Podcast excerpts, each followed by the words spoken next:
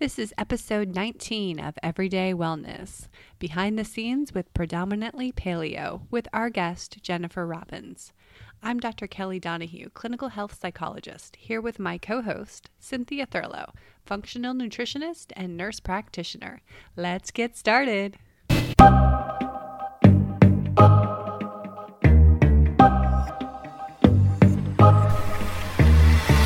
Welcome to Everyday Wellness. Wellness is the result of the decisions that you make every day. It's your mindset and the thoughts you believe. Wellness is the food you put in your body and the relationship you have with yourself and others. Wellness is your work and meaning. Join us on Everyday Wellness as we explore ways that you can choose wellness today.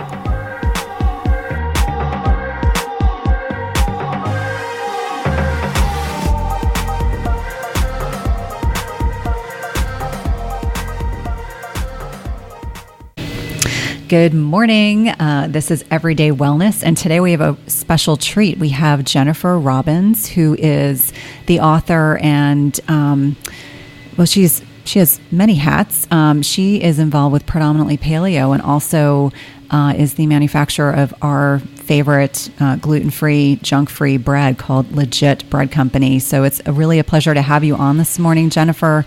And what I'm going to do is just quickly tell our listeners a little bit about you.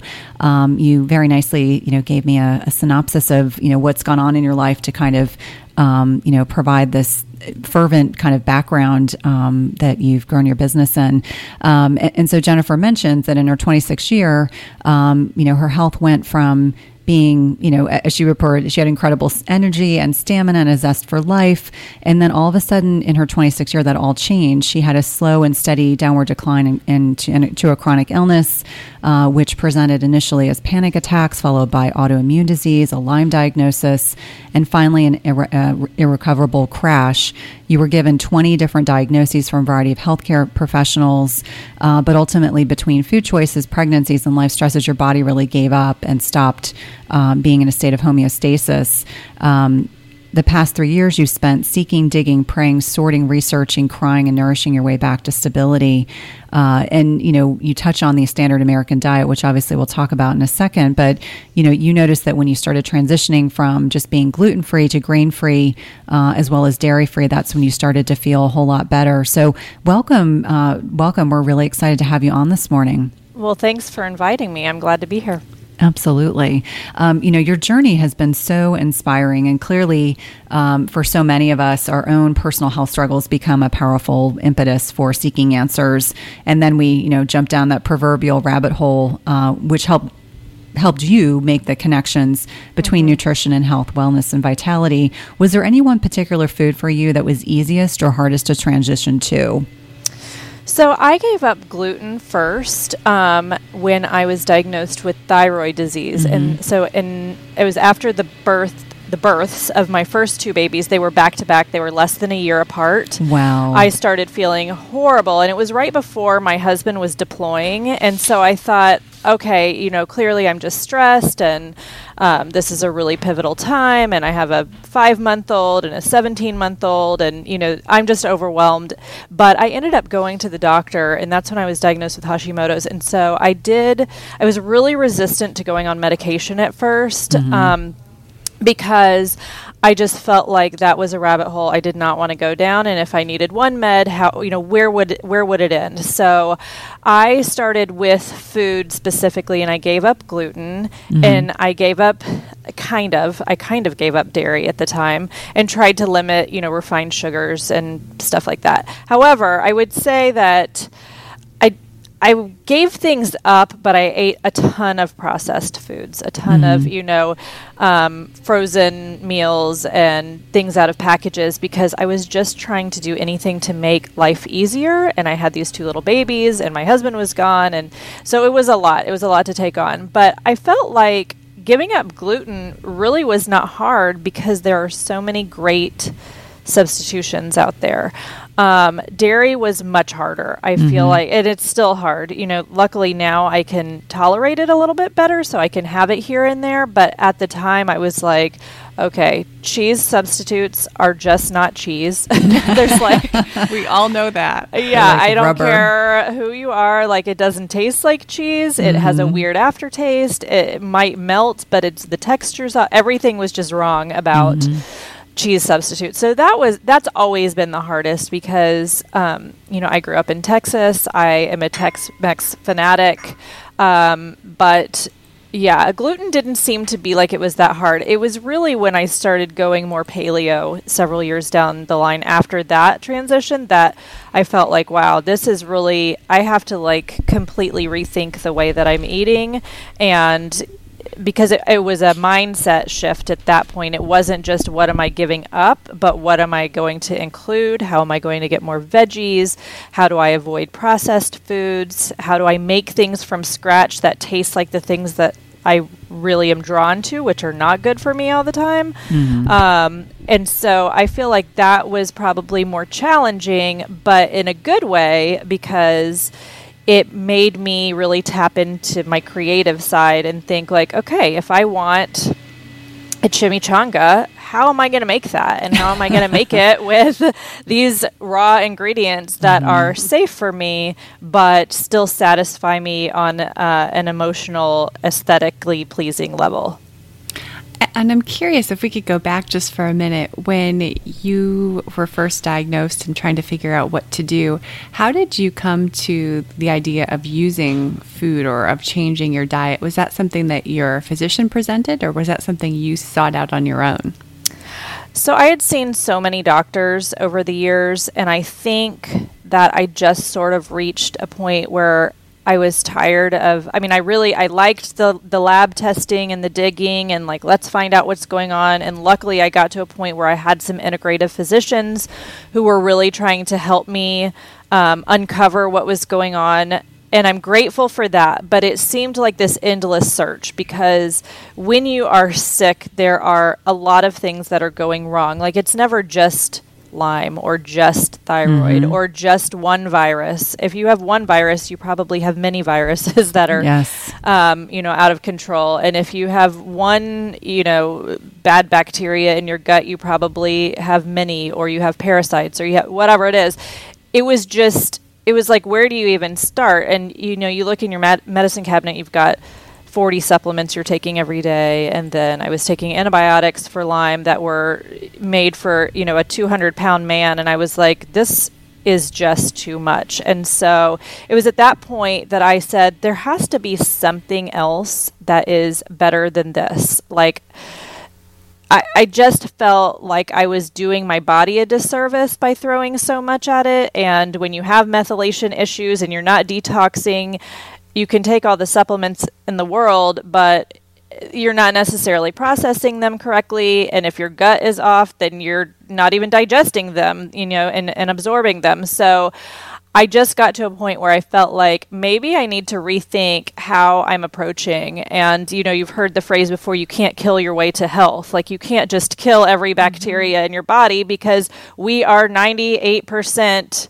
other microbes, you know, other DNA. And so if you can't kill everything off and you don't want to, then there has to be a way to support the immune system from a different vantage point. And so that's when I started thinking about food more and the quality of food and was I getting a, a vast array of nutrients from my food and and I hadn't really been. I was just kind of squeaking by on my, you know, gluten-free, sort of dairy-free diet and it just wasn't enough. And so that's when I started really digging in. That's a really powerful connection. You know, I'm I'm Western medicine trained and and worked in ER medicine and cardiology for gosh, 16, almost 18 years. And, you know, for me, I got to a point where I just got so tired of writing prescriptions and, you know, trying to encourage, desperately trying to encourage my patients to change their their nutrition, to change their diet. Uh, and, you know, we've just unfortunately as a society gotten into this mi- mindset of, you know, food is just this passive kind of, you know, food is just a conduit to the next thing. It- it- Right. people really are so profoundly disconnected from food and nutrition and and the importance of it, and we're so focused on I'm just going to take that pill and it'll fix me.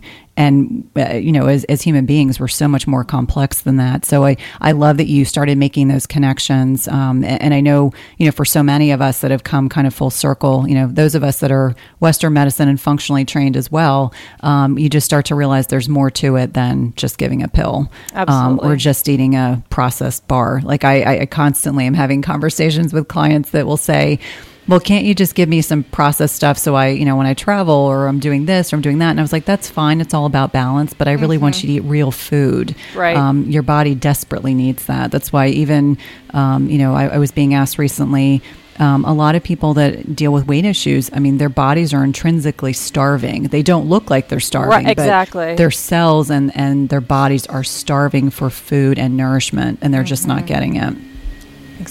Can you tell us a little bit about how you came up with a lot of these recipes and how you decided to pull them together in a cookbook?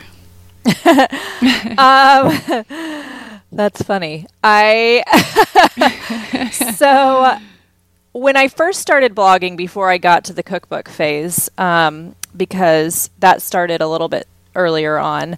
I was just trying to figure out what, you know, how do I piece together these different ingredients in order to make something that I would enjoy eating. Because for me, if I'm just shoving it down and I don't like it, I don't feel like it nourishes in the same way that if I can find the right ingredient combination that's healthy, but I really like the flavors and I really enjoy eating it, I feel like that is going to serve my body better. So I started blogging just sort of in secret. Um, I wasn't sharing anything with anyone because I didn't really know that I was doing anything helpful. And I also didn't know that blogging was like a thing that people did. You know, like I, I just thought it was a hobby on the side. You didn't have to share it with people. And then I learned, like, oh no, people do this full time all the time. And so it's sort of, you know, after a year of blogging in secret, I, I ended up putting it on social media like, okay, maybe, maybe I'll share this. Maybe somebody else will benefit. And so I've always approached it from the standpoint of anybody can make salmon and kale and call it healthy and that's great and some people have really low standards for what tastes good to them, right? I mean, not I don't want to say low, but like they're happy to eat anything as long as it has nutrition, or they're happy to eat anything as long as it makes them feel satiated at the end of the meal. I am not that simplistic, and I wish that I was. I'm also not the person who can have like the exact same thing for breakfast every morning mm-hmm. without getting sick of it by maybe day three. So I knew that I needed to, if I was, if I was going to stick to this as a lifestyle, as a healing modality, as a commitment that I was making to serve my body best, I knew that I was going to have to put food together in a way that was really satisfying to my taste buds, that was really satisfying emotionally, um, and all of those things. And that I really wanted to enjoy it because if you are coming off of a standard American diet, it's really hard to eat that kale and feel like this is what I've been missing all my life. I mean, yes, maybe your body feels a little bit better, but it might not completely be the reward that you need to stick with it. So, have you guys heard about a bioactive whole food on the market with 5,000 published research studies backing it? When my oldest son needed to go on antibiotics a few months ago, I discovered Armra colostrum and the benefits for him and his recovery from being on antibiotics have been instrumental in me now recommending this to my dairy non-sensitive patients and clients. Armra's colostrum strengthens immunity, ignites metabolism, fortifies gut health, promotes hair growth and skin radiance, and powers fitness, performance, and recovery. My son has mentioned to me over and over again how great his gut feels, how he has improved his digestion and gut function as well. Colostrum is a rich, exclusive source of immunoglobulins or antibodies that optimize our immune defense even during cold and flu season. And we know the mucosal barriers house over 80% of our body's immune cells, including including the antibodies IgG and SIG-A. And these immunoglobulins bind and intercept harmful particles like viruses, bacteria, and toxins, blocking them from crossing into the barriers into our bloodstream. And Armra's colostrum contains the highest levels of SIG-A and IgG to ensure your most fortified first line of protection. It's sustainably sourced, and it's important to know that you want to mix colostrum only with cold liquids or foods or dry scoop it into your mouth. This is also great for the oral microbiome. And we've worked out a special offer for my everyday wellness community where you can receive 15% off your first order. Go to try armra.com slash Cynthia15 or enter Cynthia15 to get 15% off your first order. That's T-R-Y-A-R-M-R-A dot com slash Cynthia15. You definitely want to check it out. Today's podcast is sponsored by NutriSense. It combines cutting edge technology and human expertise so you can see how your body responds to different types of nutrition, stress, exercise, sleep, and where you are in your menstrual cycle in real time. And by pairing a continuous glucose monitor with their app and expert nutritional guidance, NutriSense can help you reach your health goals. And the best part is it's not just a program where they send you the CGM and you have to figure it out on your own. Each subscription plan includes one month of free expert nutritionist support. Your nutritionist will work with you one on one, interpreting your data and providing customized advice to help you reach your health goals. The last time I had my CGM on, my registered dietitian and I troubleshooted over some specific concerns that I had. And whether you're aiming to lose weight, stabilize your energy, or just feel better overall, NutriSense offers the guidance and support you need. And lasting sustainable change takes time and can be achieved through a longer term subscription. That's why I encourage my patients and clients to consider three, six, or 12 month subscriptions where it's actually less expensive and allows you to not only achieve your goals, but also to ensure that you stick to your healthy lifestyle for the long term. As I've mentioned before, I have found the CGMs I have used through NutriSense to be incredibly insightful, specifically to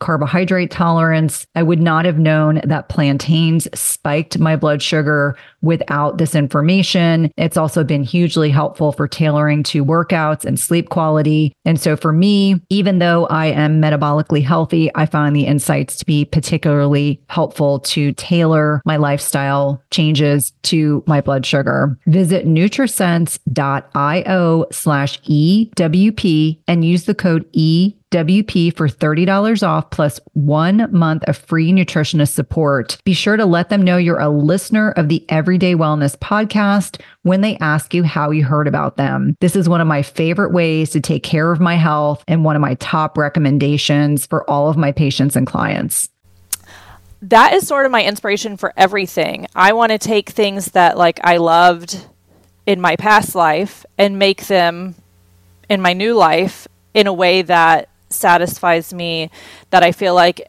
I want to eat the leftovers the next day. I'm excited to make this again. I'm excited to, you know, would I share this recipe with somebody walking down the street who just had fast food and feel like maybe they'd like it? That's that's kind of who I want to appeal to as well as myself. And so that's been the inspiration really for everything and that's, you know, my first cookbook was a Southern paleo cookbook. And so I'm like, okay, but how do we get fried chicken back in this situation? you know, how do we get Tex-Mex? How do we get gumbo? How do we get mm-hmm. like all the mm-hmm. things that I grew up in Houston eating without them being god awful? right. You? So that that's been um, really like every day. If I just write a recipe for the blog, if I write for a cookbook, it's always, but what's going to taste really good and satisfy me on levels more than just, yes, this is nutritious. And so I just kind of continue with that path because I feel like if anything, it feel it fills a void that um, that maybe is is the one thing that makes it really hard for people to transition. Mm-hmm. Um, and if I can fill that void and bring better health to others, then I feel like that's accomplishing a whole lot.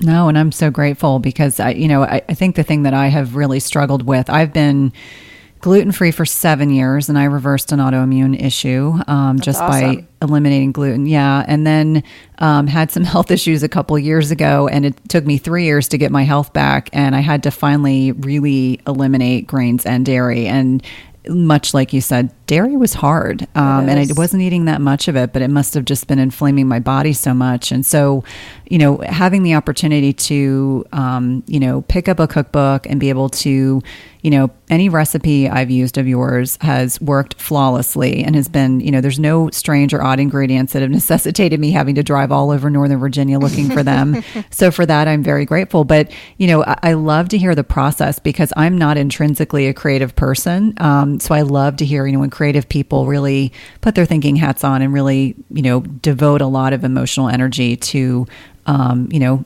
it's solving a problem. You know, the problem is I can no longer eat X. So how do I go mm-hmm. about, you know, recreating something that tastes like that? Like your meatloaf is really, really popular in our house. And I have boys.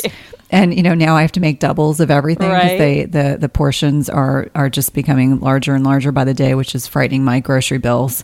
Bottom line, but I'm just so grateful. So Thank really nice you. to have you on. But out of like curiosity, when you um, are writing a cookbook or you have a concept, I mean, how long does it take you from beginning of end to come? Because I'm sure there's tons of recipe tastings and um, all sorts of, you know, I'm sure there's just it's a lot more time than than those of us on the outside probably realize realizes. But when you come up with a concept from start to finish, how long does that process actually take?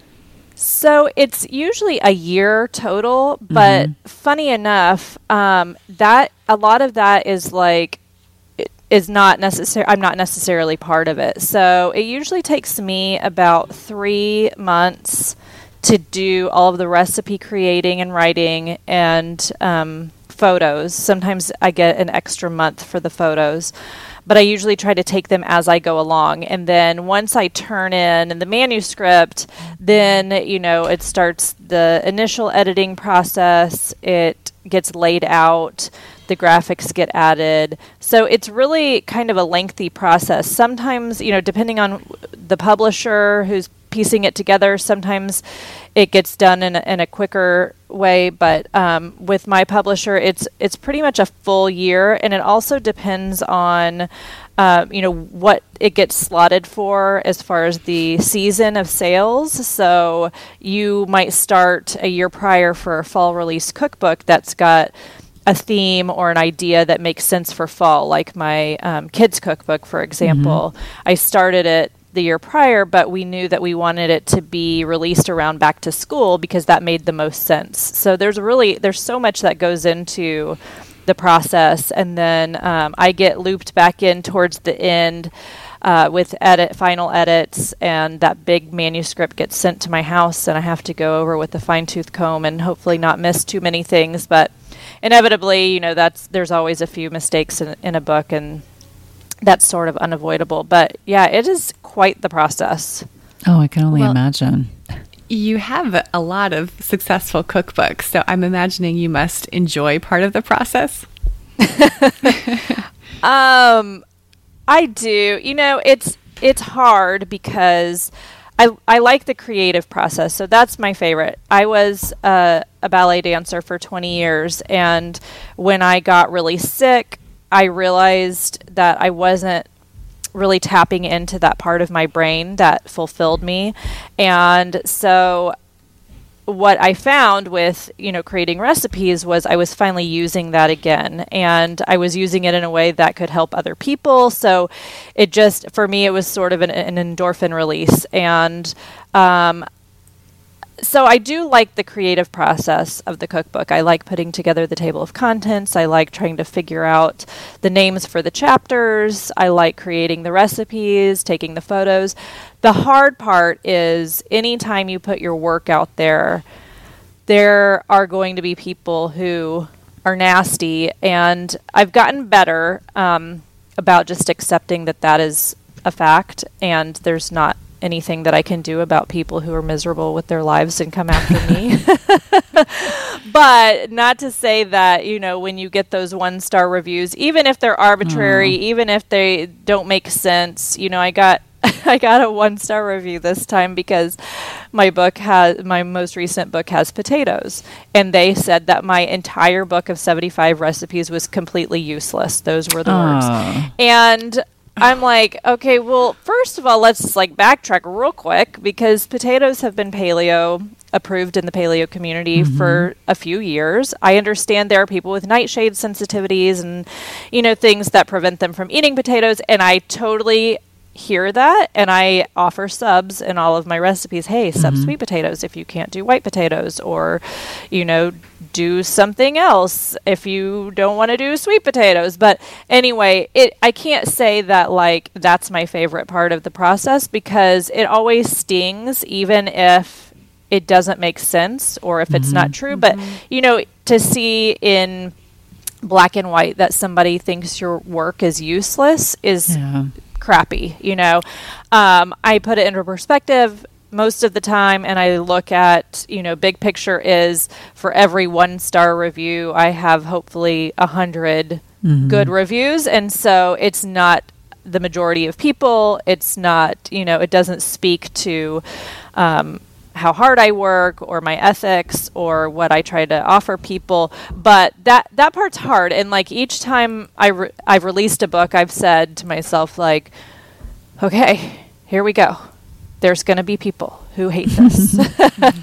And that is part of putting your work out there into the universe is that it will attract the bad the bad with the good. And so um, but yeah I, I do like creating the work i don't like putting it out there for um, ridicule but that is just kind of that's that's what you have to deal with when you are willing to put it out there so Yeah, and that's hard to. I think that's hard for anyone. I know. Um, I, I don't have a cookbook, but this summer I, I did. I have done a big launch, and I had a lot of lead magnets on social media. And every once in a while, you get a troll that just wanted to have an argument with you. And initially. I would try to engage with them. And, you know, of course, it's my mindset. I was like, well, I'm going to convince them that, you know, their perspective, there's another way to look at it. And now I just delete. Mm-hmm. I just, it's not even worth no, it nope. Yeah. I just said now. I just I'm like, if you're going to argue, then and, and you're not going to. I think there's a way to politely disagree with people, but if you are at the point where you just can't even be polite, I'm like, I just can't even deal with that. I won't. The emotional energy it's taking up, I'm expending, is just not. It doesn't make any sense. A thousand percent. Yeah, I've started doing that on social media more. I used to try to like really engage and like, well, let me see if I can help explain, and you know, and then I Mm-hmm. just realized like they're not looking to be persuaded. They're not looking to learn from you. They're not looking to, you know, see if you have something to offer them. They're looking for an argument. And so if you give it to them, they're they're it's just going to fuel the fire. So Yeah. um, yes, I've definitely learned to, I guess, either block more easily or not feel like just because you have a social media presence that that allows other people to walk on you and that you have to be okay with it. Um, I think there's enough negativity in the world that I am more comfortable now saying, here's my boundary and you're not allowed to cross it, you know. And so I you definitely learn to do that more over time. So that's just a lesson that comes with the with the work. with wisdom, right? we could call it that, sure. with wisdom.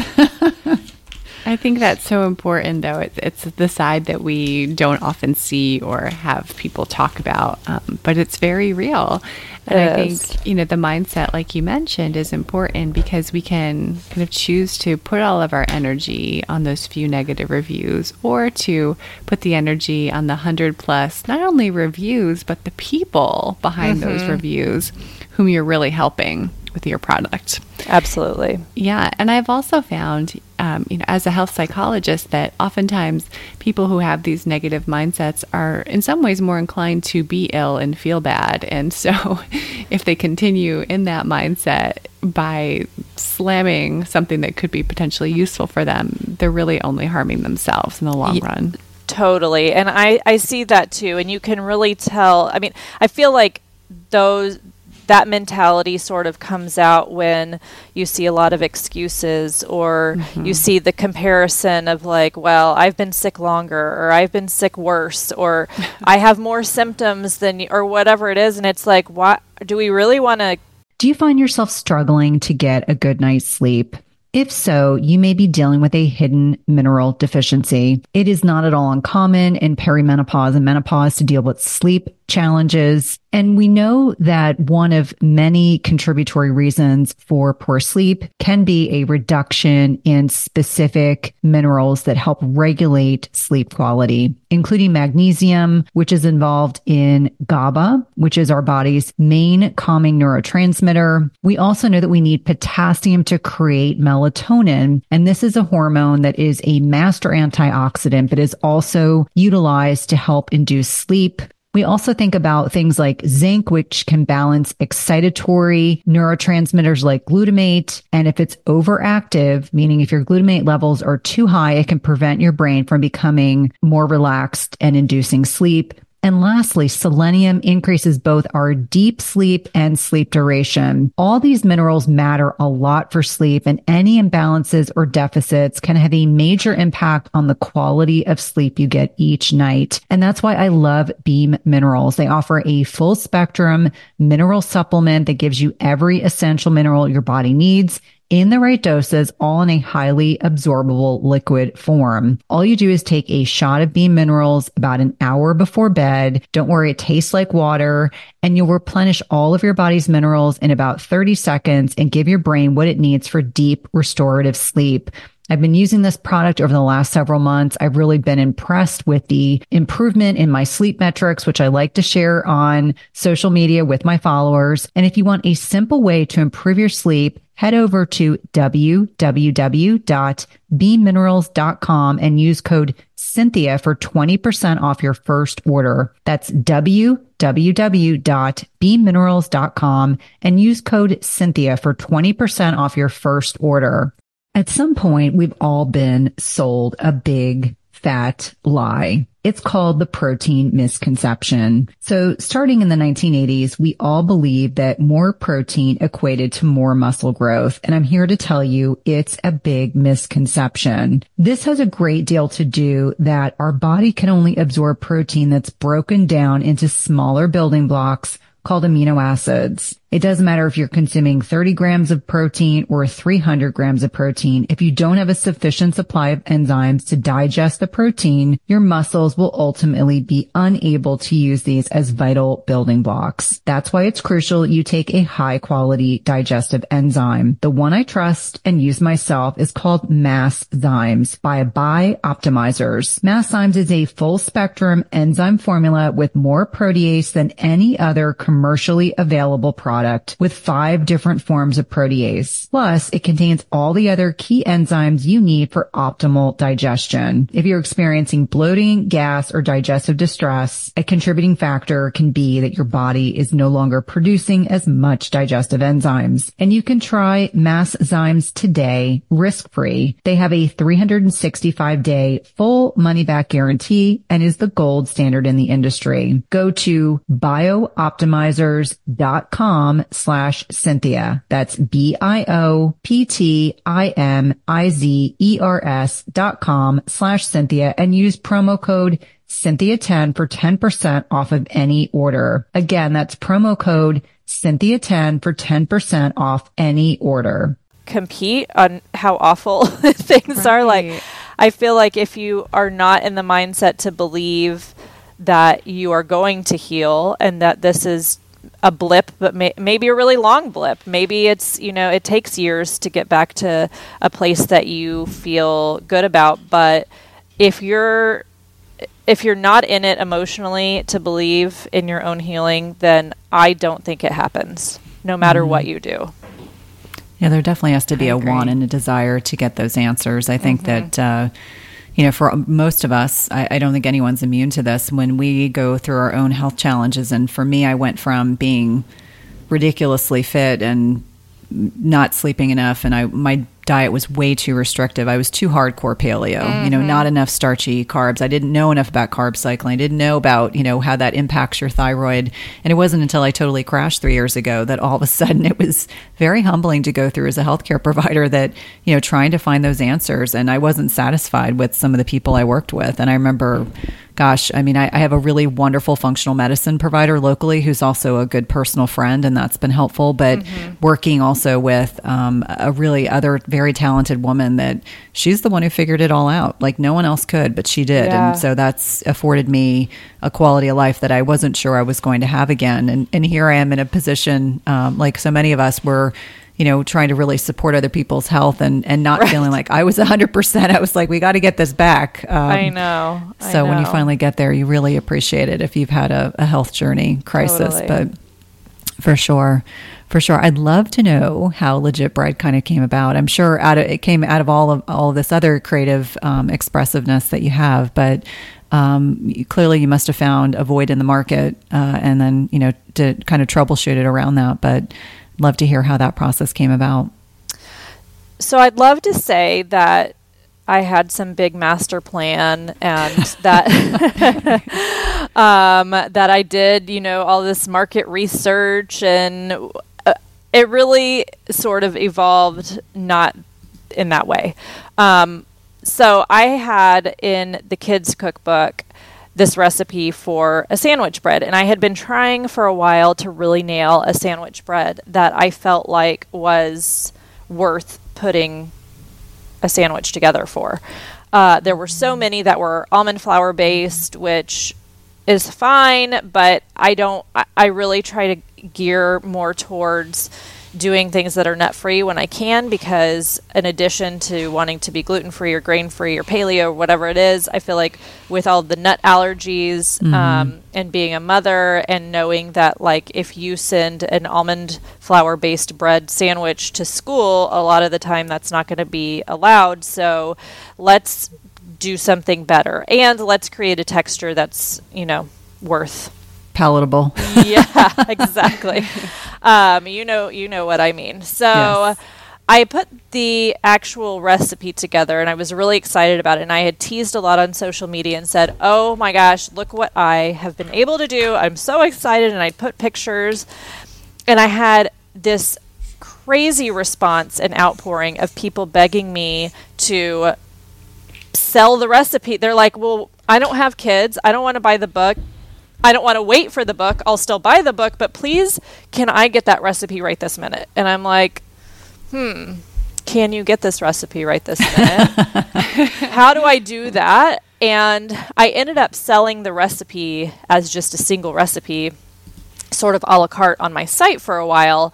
And it sold like thousands and thousands and thousands of copies. And I thought, maybe, you know, I hadn't really wanted to have a product, at least not one that I was solely responsible for figuring out how to produce. I know a lot of people will do like private labeling on supplements and different things, and that is sort of easy, right? But when you are producing your own product start to finish and you don't have outside funding and you have to figure out who's going to manufacture the product and you have to figure out how that manufacturer is going to be a nut free certified gluten free kosher facility that you know allows your ingredient it's just it's so much. And so i really had no idea what i was getting myself into but i did start thinking if this many people love this recipe that is telling me that there's nothing like it available to them on the market and maybe I'm the one who needs to do this. And that was a big mistake. I'm just kidding. um, no, it was sort of yeah the beginning of the end. Like it's I did I had no idea what I was getting into, but that is how it started. So I started researching. I talked to friends of friends who had small food companies, and they said, "Well, are you going to have a co-packer? Are you going to?" I'm like, what's a co-packer? Like i just had no idea what i was getting into. But ultimately i did the research. I figured by that point that there were enough people interested. I as a, as a consumer i saw you know there were some products on the shelves. I didn't really care for any of them. I was using my own recipe you know more than i really wanted to buy what was there. So onward and upward we went. And um, I started with both the loaves. Actually, the, the loaves, the ready to eat loaves came out first. And um, I recently had to stop producing those because I went through three different bakers. And the problem is they either they're either really small bakers who are an allergen friendly sort of situation um, and they can do smaller runs for a company like mine or they're really really big producers and they want you to produce you know 10,000 loaves every week or something like that. And i thought there's no way. Like there's just no I don't have anywhere to put them. I don't have that many retailers interested yet, all of it. So because I've had to go with smaller producers, um, I've had three bakers go out of business, wow. unfortunately. And so mm-hmm. I ended up this past summer, I had to make the executive decision that, you know, as much as I'd like to offer the loaves, I have to kind of put them to rest right now, and I hope maybe one day I can bring them back. Um, as a military family, we're not done moving yet, and so I feel like when I have a little more stability, maybe it's something that I can, you know, look into. But for now, I do have four mixes. Um, the mixes are a lot easier to get manufactured. I have some new mixes that will be coming. I'm working on an AIP bagel right now. Um, and that that yes. So it's nut free grain free gluten free dairy free soy free you know just like it's made of uh, sunshine and butterfly wings. But um, but it so i'm i'm trying to expand the mix line because i know that that is a little bit easier in terms of like if i were to lose a co-packer for the dry mixes which i have um, I, it's easier to find another one to pick up production. So that's sort of the direction we're headed. It started with, you know, a single recipe and sort of grew from there. And now I continue to just take notes from my customers and my readers and look at, you know, what what are they missing? Like what are they so I get ideas from them all the time. They're like, we need a biscuit mix, we need a pizza crust mix, you know, and so I'm working on all of these things and um and I'm excited to see sort of what lies ahead.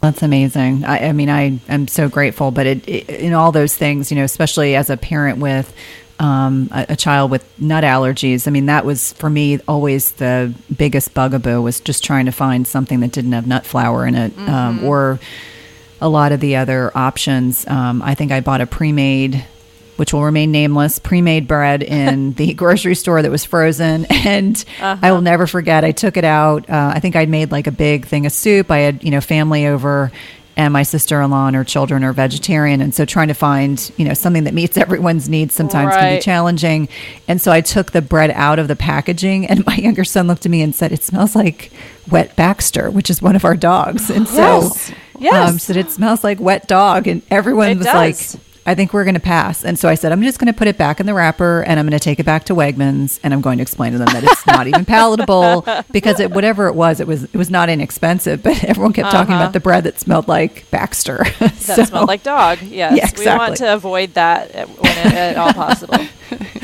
well, I think that your bread goes far and beyond just avoiding the dog smell. Thank you. Well, I appreciate that.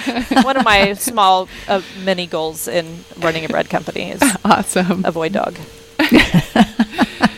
Uh, well, you have clearly learned a lot on your own health journey and then in providing recipes and cookbooks and products that are palatable to folks who want to be healthy and folks who are healthy. And so we're just wondering if you could tell us two of your top tips for everyday wellness that you could share with the listeners. Ooh, two of my top tips. I would say find foods that you enjoy that are also nutritious because when you draw that sort of Venn diagram of what's healthy but what fills you up, um, you know, there's they don't always cross over. But when you can find uh, when you can find that crossover, I feel like that's where you actually stick with it, and that's where you continue to live a healthy lifestyle and not just do these very short term reset programs where you can do it for a couple weeks or you can do it for a month and then you go right back to eating the way that you were. Um, the sustainability factor, I feel like, is really, really important in all of this, especially if you are trying to heal from something. It's not enough just to do it here and there, it's got to be all the time, um, or at least 90% of the time if you're trying to heal, maybe a little bit higher. And then at least 80% of the time, right, if you're just sort of maintaining. But um, when you can find that crossover of what you really love, that's also good for you. I feel like that's where your big wins come from.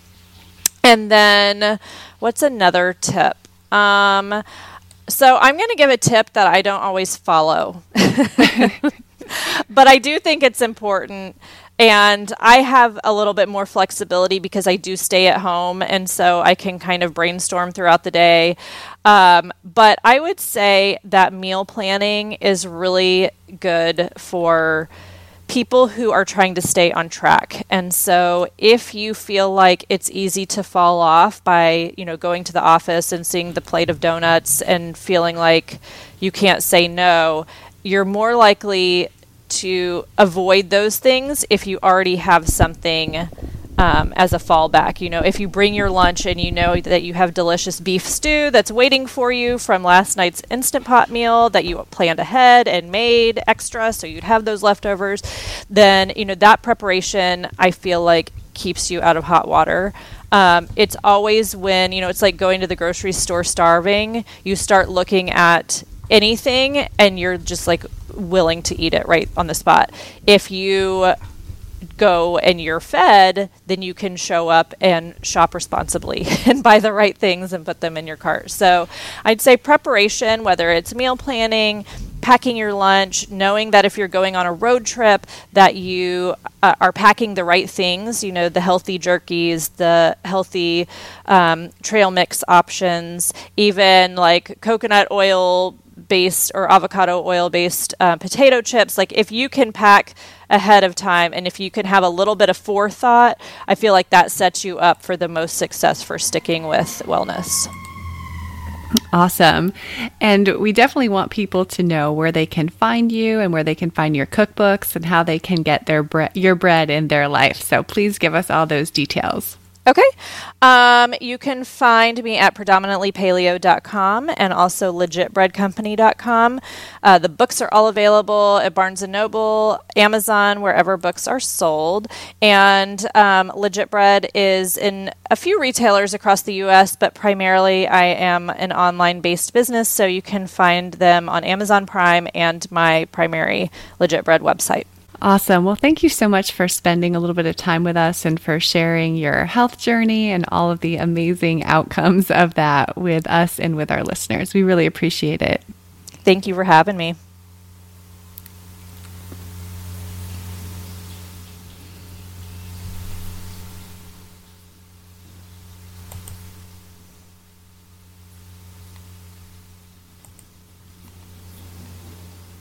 Oh, well, thank you. I mean, you always hope that you can, you know, touch real lives, but sometimes you don't hear from everybody who you've had the the blessing to affect. So I love getting feedback like that too. Oh, well, good. Well, good. Well, have a wonderful day. Thank you so much.